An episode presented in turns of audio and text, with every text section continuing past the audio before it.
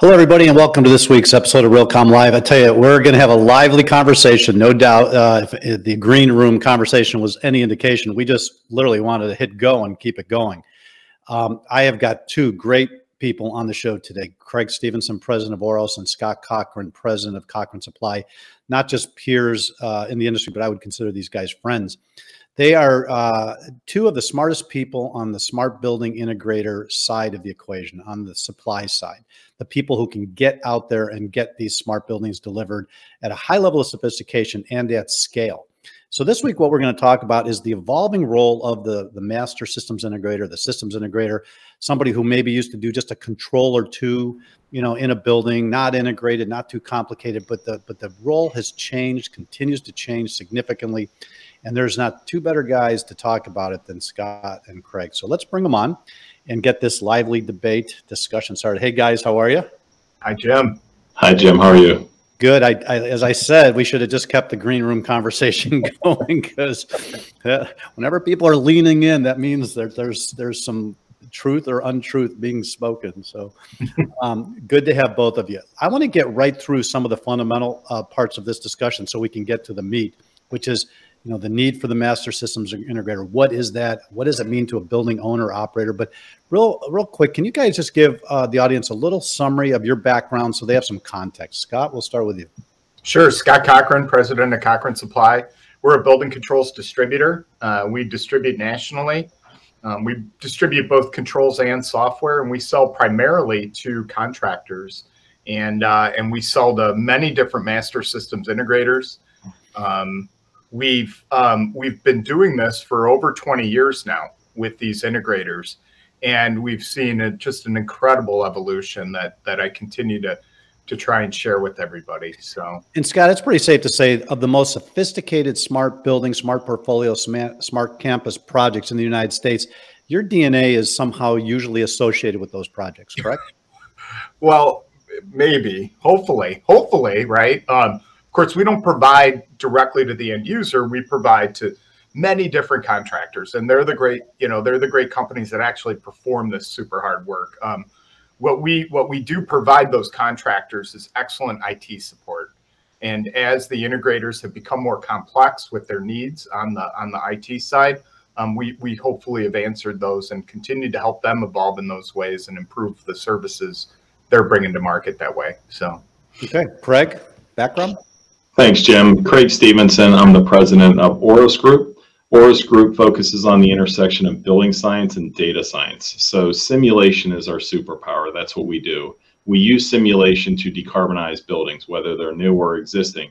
Um, and we're able to then take that simulation and operationalize it so we can use it during the operations of the building. And we answer the question, did I get what I paid for? So we can come into project teams and help them become more efficient or existing buildings that are looking to reduce their carbon footprint. Um, and that's sort of what we do. This this idea of data science and the reason why this event is so important to me is because we need to get to a point where the data science can have some context. And the context can't be historical data. It has to be um, new targeted data, simulation for what the buildings are supposed to do. That's how we're going to advance the ball it can't be incremental improvements. And looking at you know three and five percent betterments year over year we have to fundamentally change the way our buildings operate. So um, we're excited about this because the msis play a critical role in what we do in, in terms of decarbonizing buildings. They give us the tools to do that for 75 years. So I'm going to fast track 20 years of experience on, on, on what is a systems integrator. You know, when I, I got into this, I came from the IT side and then I looked at the building, you know, systems industry and basically what I saw was, you know, one team came in that did the HVAC, one came in did the lighting, one came in did access control, separate buildings, separate systems, you know, hook up my wires, my my box and get the heck out of there.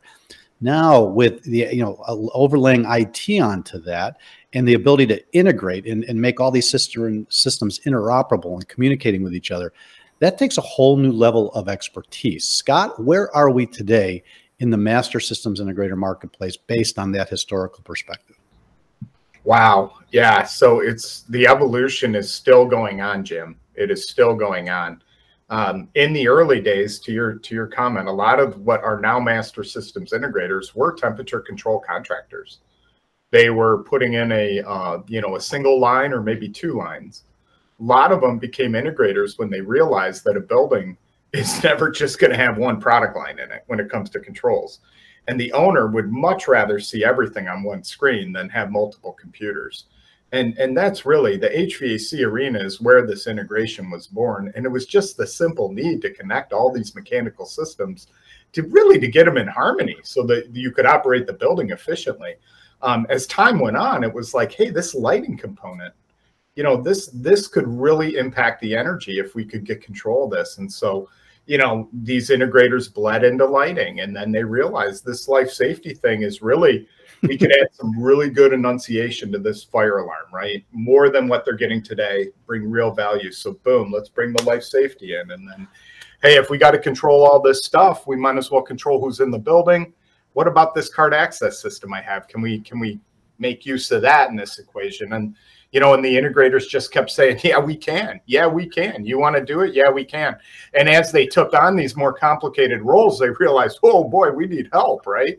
Right. And, and what they've done is they've really developed very unique teams of, of a mixture of like, you know, of course you have mechanical, electrical competence, engineers on staff, even MEPs, and then and then they're working side by side with kids coming in with computer science degrees and and coding capabilities and IT managed service capabilities, and they they work together to accomplish the owner's goals of really collaborating the systems that run that owner's building. So and, that okay. So I'm not going to ask you the same question, Craig. We're going to sure. continue.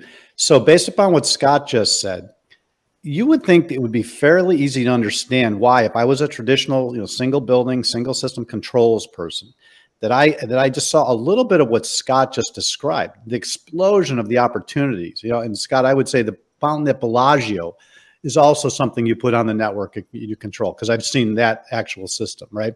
So, Craig, here's the question to you: Why doesn't everybody looking, you know, realizing where the future is going to be, race to this idea of this next level of sophistication, master systems integrator? Why are so many of them still kind of stuck in that same role of one system. I'm a controls person. I don't want to be, or I don't know how to be a master systems integrator. Jim, I would argue that um, they are racing. They see the opportunities that the master system integrator, the MSI um, marketplace provides. And the reason for the, uh, the, the inertia, if you will, uh, is because they have biases you know, like Scott said, they either came out of the building automation control sector or they came out of the Division 27 communication sector or they came out of another operational technology sector. And now they want to come in there and put their arms around everything and own everything. But from our perspective, doing what the work that we do, we have a purpose when we come on these projects. And our purpose is to get to the data, introduce an advanced data analytic layer that's purposeful for the project and the team we're on to get at our goals of decarbonization and healthy buildings. That's why we do what we do. So when you think about it from that perspective and work your way backwards, then how do I get that data out of the buildings? And that really ultimately dictates um, how we interview, how we set up our RFQs and RFPs for the MSI marketplace so that we can bring in an, uh, an MSI, if you will, that's more agnostic and understands how to get to a converged network to the extent we can on our projects whether it's IT, OT convergence or just operational technology convergence, because we save a lot of money doing that. And when we save that money, we can invest that money into other places in the building that matter, um, as opposed to going more traditional with these silos of operational technology vendors and then IT vendors that do this. And then who's that glue that brings everything together for our purposes? We look at the MSIs and they're the glue that get us to where we want to go. So back to you. So ESG is real. It's going to have uh, some impact. Scott and I were joking in the green room. This is our third time, third rodeo in 25 years of E of the ESG. Some of us older guys are a little suspect. You know, why didn't it work the first and second time? Scott convinced me that it's going to work this time, and I do believe that. But, but we have to stay on top of the people who say it but don't deliver. So, Scott, in addition to the E, you know, the energy side of ESG, can we help save these building owners money and, and, and put more money in their pocket? Because we know they're very profit driven certainly the commercial side. And on the corporate side they just want to save money. Uh, you know they don't want to have expenses laying around that they don't need. What's in it for the building owner? Yeah i mean you know we we touched on the operational efficiency of putting everything together in a common platform and having access to it. Um, that there's some I mean, there's some operational efficiencies for buildings. We don't even realize where we can take this yet because we're just now at the point where we're seeing these data sets coming together and then being utilized by building owners. What are they after? What are the building owners doing with this data? They're looking at obviously the E and energy and energy efficiency and you know driving towards that, but they're also looking at the, you know, we talked a little bit earlier, the occupant experience, the um, you know, how do we use the these systems to not only make the building a, a more, you know, healthy, uh, more energy efficient place, but a place where people want to go. Exactly. you know you know where where your parking app combines with a building app and you're able to you know have a different experience going to building a versus building b in a city right? Anybody who goes to a city who doesn't live there knows like you go into a city you're you're you get a building address oh my god you don't know what you're in for what if you had an app ahead of time and the app drove you in and parked you and told you which elevator bay to head towards. So these are the little things that I think we're seeing like as a byproduct of that. And I think the owners are going to get a lot from that. But but you talk about tangible costs. I'm going to go back a little bit on on on the owner costs. So for instance, when the when the MSI comes in, one of the things that people don't realize in MSI is is they are a consultant. You know, when we did some recent interviews, we heard MSI's talk on some of their projects. 80% of their billable time was in consulting hours.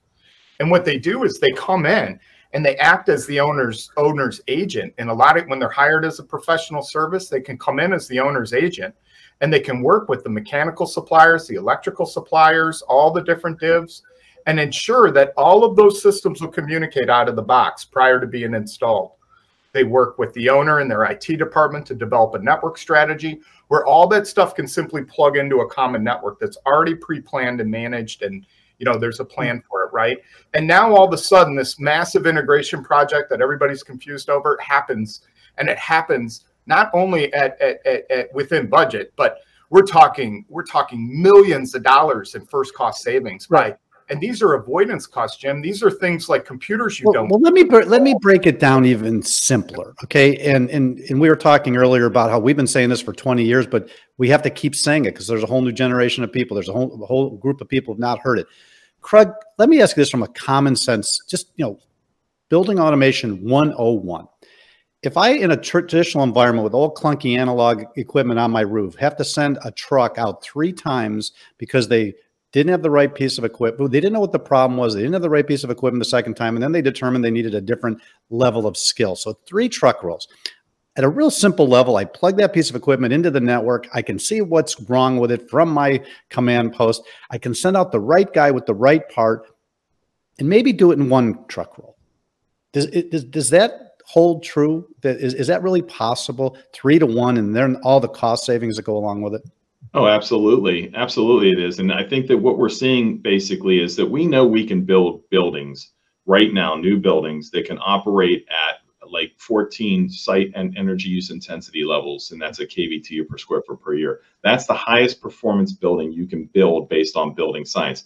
We know we can build them all day long. The biggest fear we have in our building science market when we start to design and, and build these existing and new buildings is how do we operate that for the next 75 years, right? Because there's constant stories you hear about these gaps in performance when we blink yeah. and we just don't keep focused on the buildings.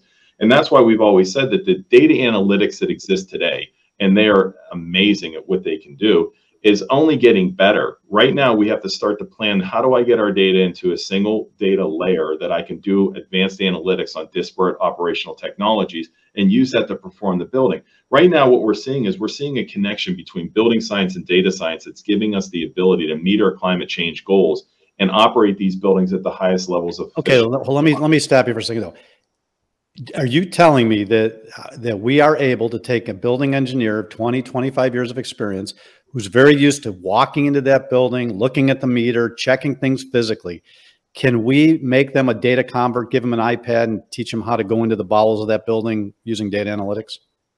Absolutely. I think you can. I think that these guys, it's not, the facility management folks that you're talking about are not dumb. They're in there operating these building automation system for years and years and years. It's a different paradigm shift, right? Instead of looking at building automation systems as a single entity, a single operational technology in the building, we're now looking at them more holistically. And how do they interact with each other? We Yep. constantly laugh and joke about lights being left on all night long in these buildings and COVID, and there's no setback that's going on. The analytics that exist today get us to the point where we now have the ability to see all of those gaps in performance that shouldn't be there. And to Scott's point, we can we can remove that waste from the system and get these buildings to perform at a much higher level with with very little effort. You guys, uh, all right, we're going to take a brief break, hear from one of our sponsors, and get back to this conversation because you got two really smart guys on the call here that uh, they've been around and know what they're doing. So we'll be right back. All right. Um, so we've we've talked a lot about where the industry is going to be, and what I want to focus on the last pa- part of our conversation is the Smart Building Integrator Summit.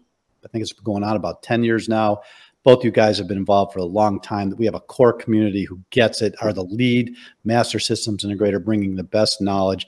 What do you say, Scott, to the folks that haven't been to a, a, a smart building conversation that involves a lot of IT conversations, talks about interoperability like it's a given, brings in clients and says, This is what I demand of you, integrators. Okay.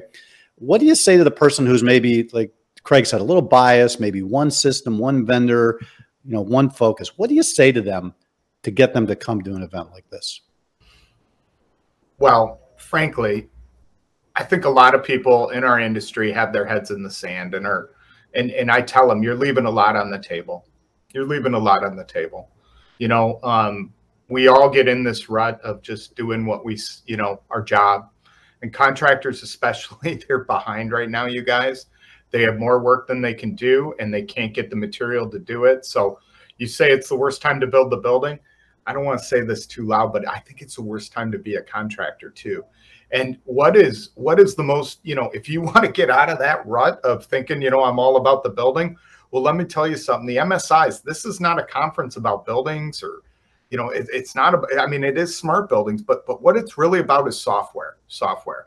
And mm-hmm. as as things have tightened up and things have changed, um, you know, it's going to be the software that's going to change your business. And and and this this smart building integrator summit, that's really at the end of the day what we're going to expose is how people are using software to change their business. Right? We're not adding more hardware, guys.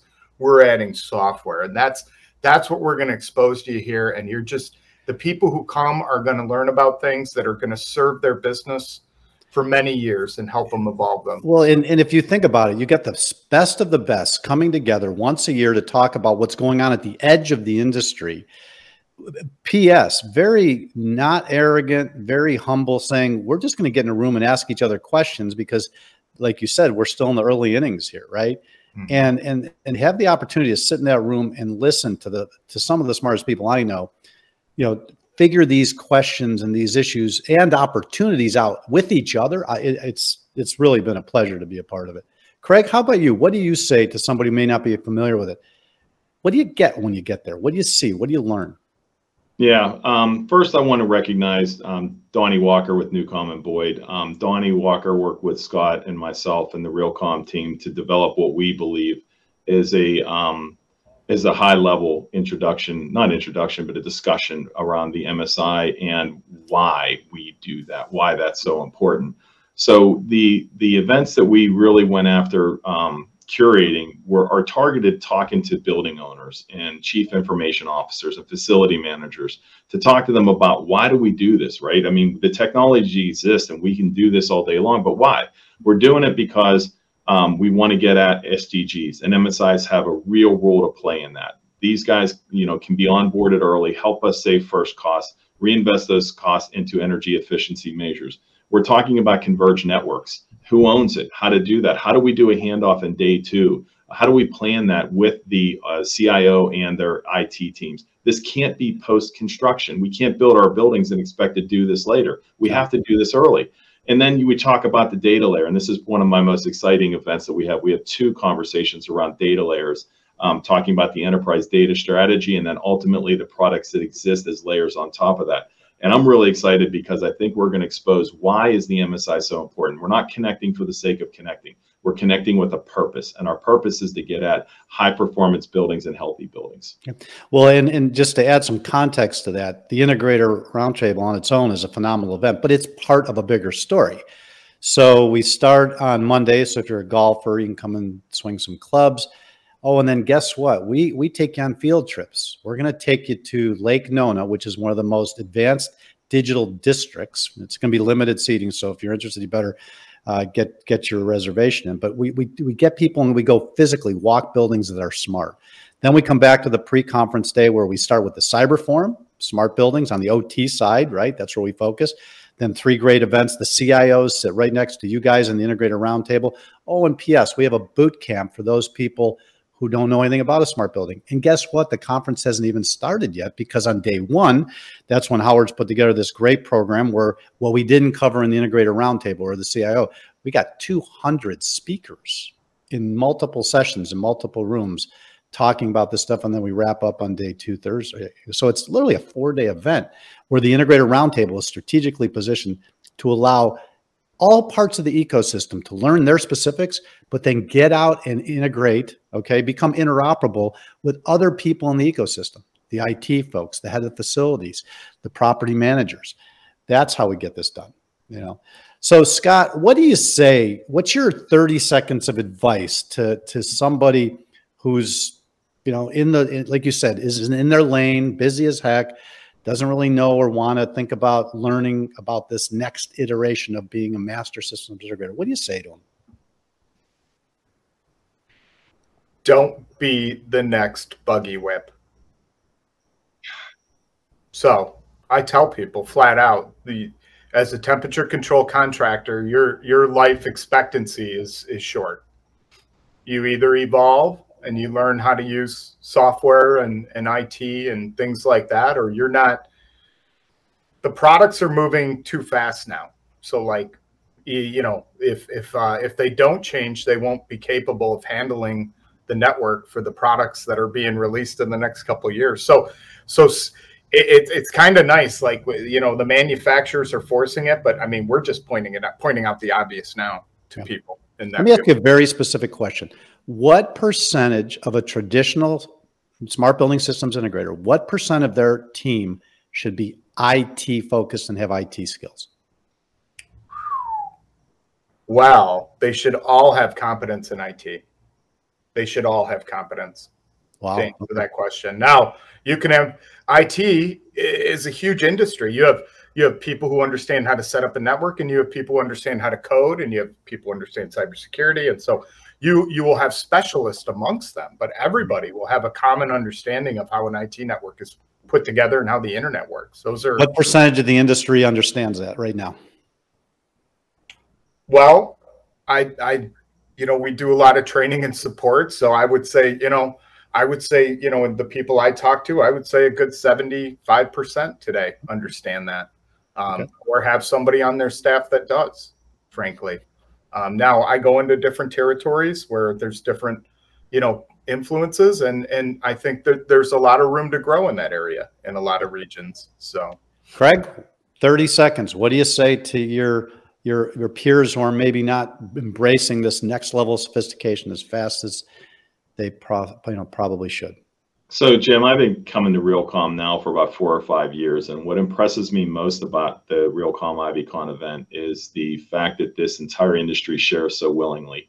Um, I'm just impressed. I mean, really, I say my superpower is simulation, and your superpower is your network. Um, I, I come here and I'm just amazed how people talk about lessons learned and they talk about how do we create a standard. And you, when you talk about standards, think about data, right? So you got organizational wide standards for independent data layers, and you got project specific standards for IT and other connectivity and openness. To me, when we come to these events and we hear people talking about lessons learned and we can pick up, I mean, I've been through dozens of projects and I think back and like, wow, if I'd have known that then, how much money would have I saved? How quick I, I got I got to give that to you this has been one of the most sharing, willing to you know give information uh, um, industries I've ever seen. And traditionally, the real estate, the built environment, they don't usually share. They kind of keep their secrets to themselves, right? It's a competitive advantage.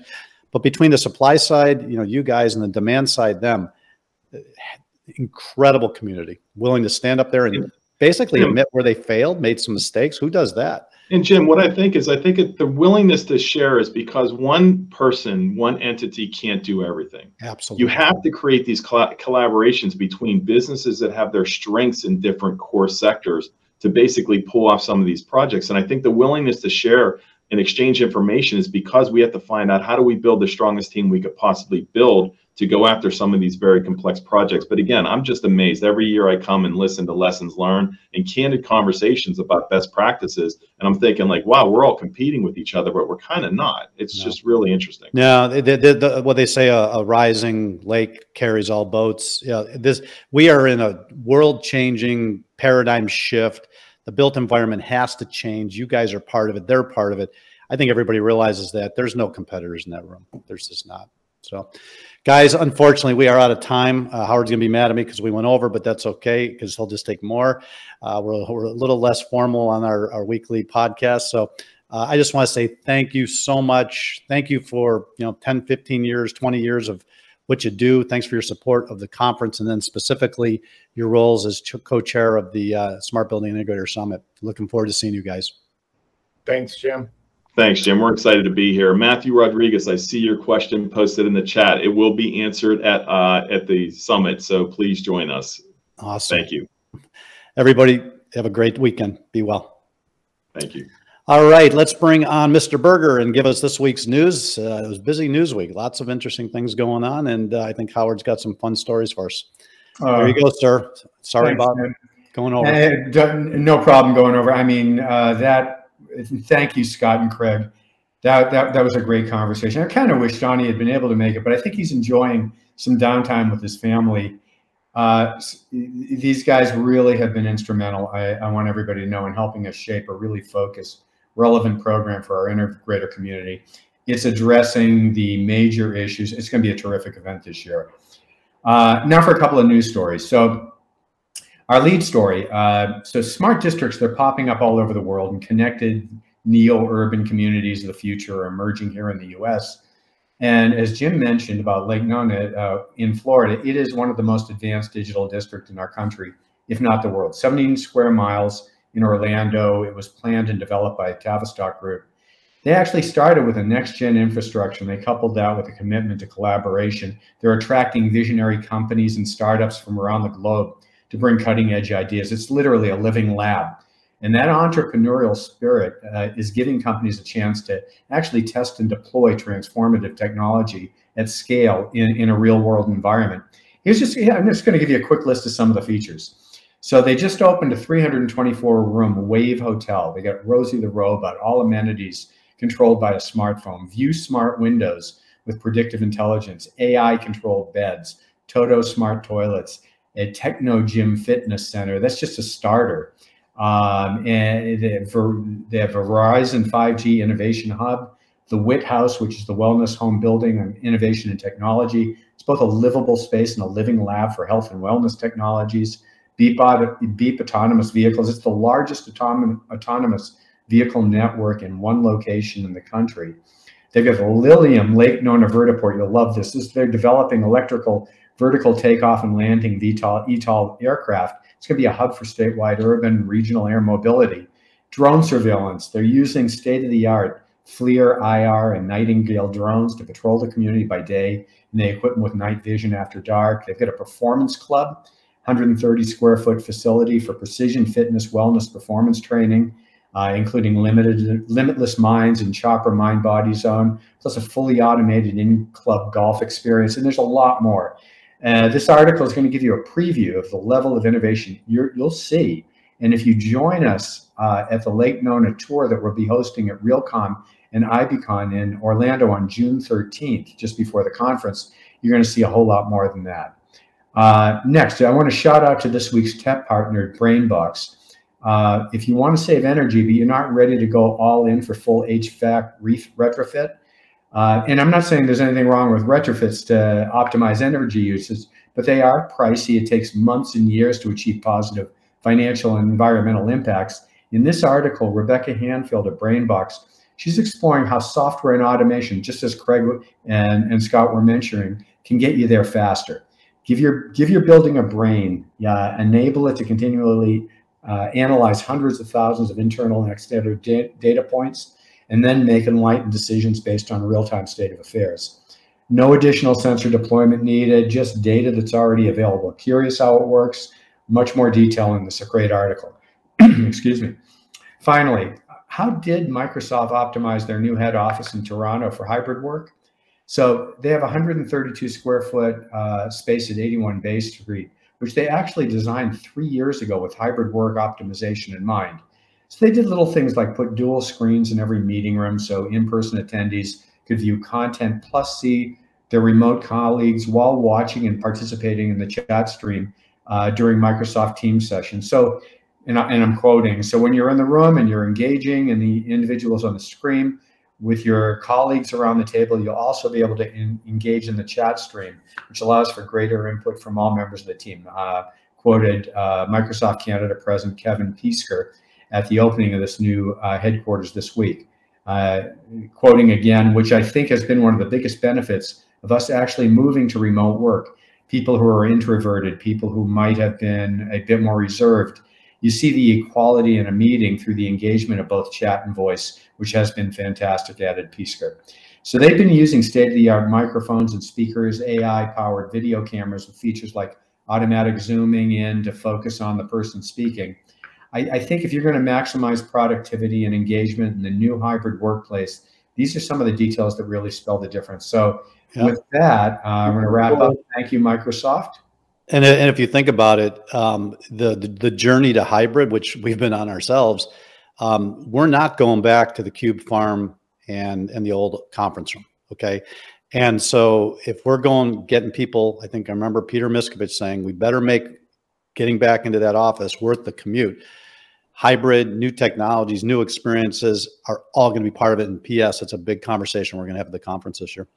Yeah, yeah, big conversation. And uh, I think we're going to have a, a, a, number of people who have had some pretty good success in helping Phil to figure this out to talk about it because it's, I mean, we are it's a new science that we're just developing right and now. In PS, we're limiting ourselves. Our Realcomm Live general session stage is going to be working on, you know, experimenting with all these new ideas. You know, we if we're going to be out there, you know, trying to curate some of this conversation, we also have to take risks. It's yeah. it's been a journey. Yeah, we've been iterating, and it's not an easy one, but uh, the the it uh, the payoff's huge. I know so much more than I did two and a half years ago before the pandemic because yeah. we pushed ourselves. we were forced into it. Yeah. yeah. We were forced right. into it. Yeah. But a lot of people sat there, you know, and, and waited. We dove head into something we had no idea. And now I think we're actually getting relatively good at it. So yeah, it was worth taking learning every day. Learning every yep. day. All right, Howard, thank you so much. Uh, appreciate it. Have a great weekend. Thanks, sir.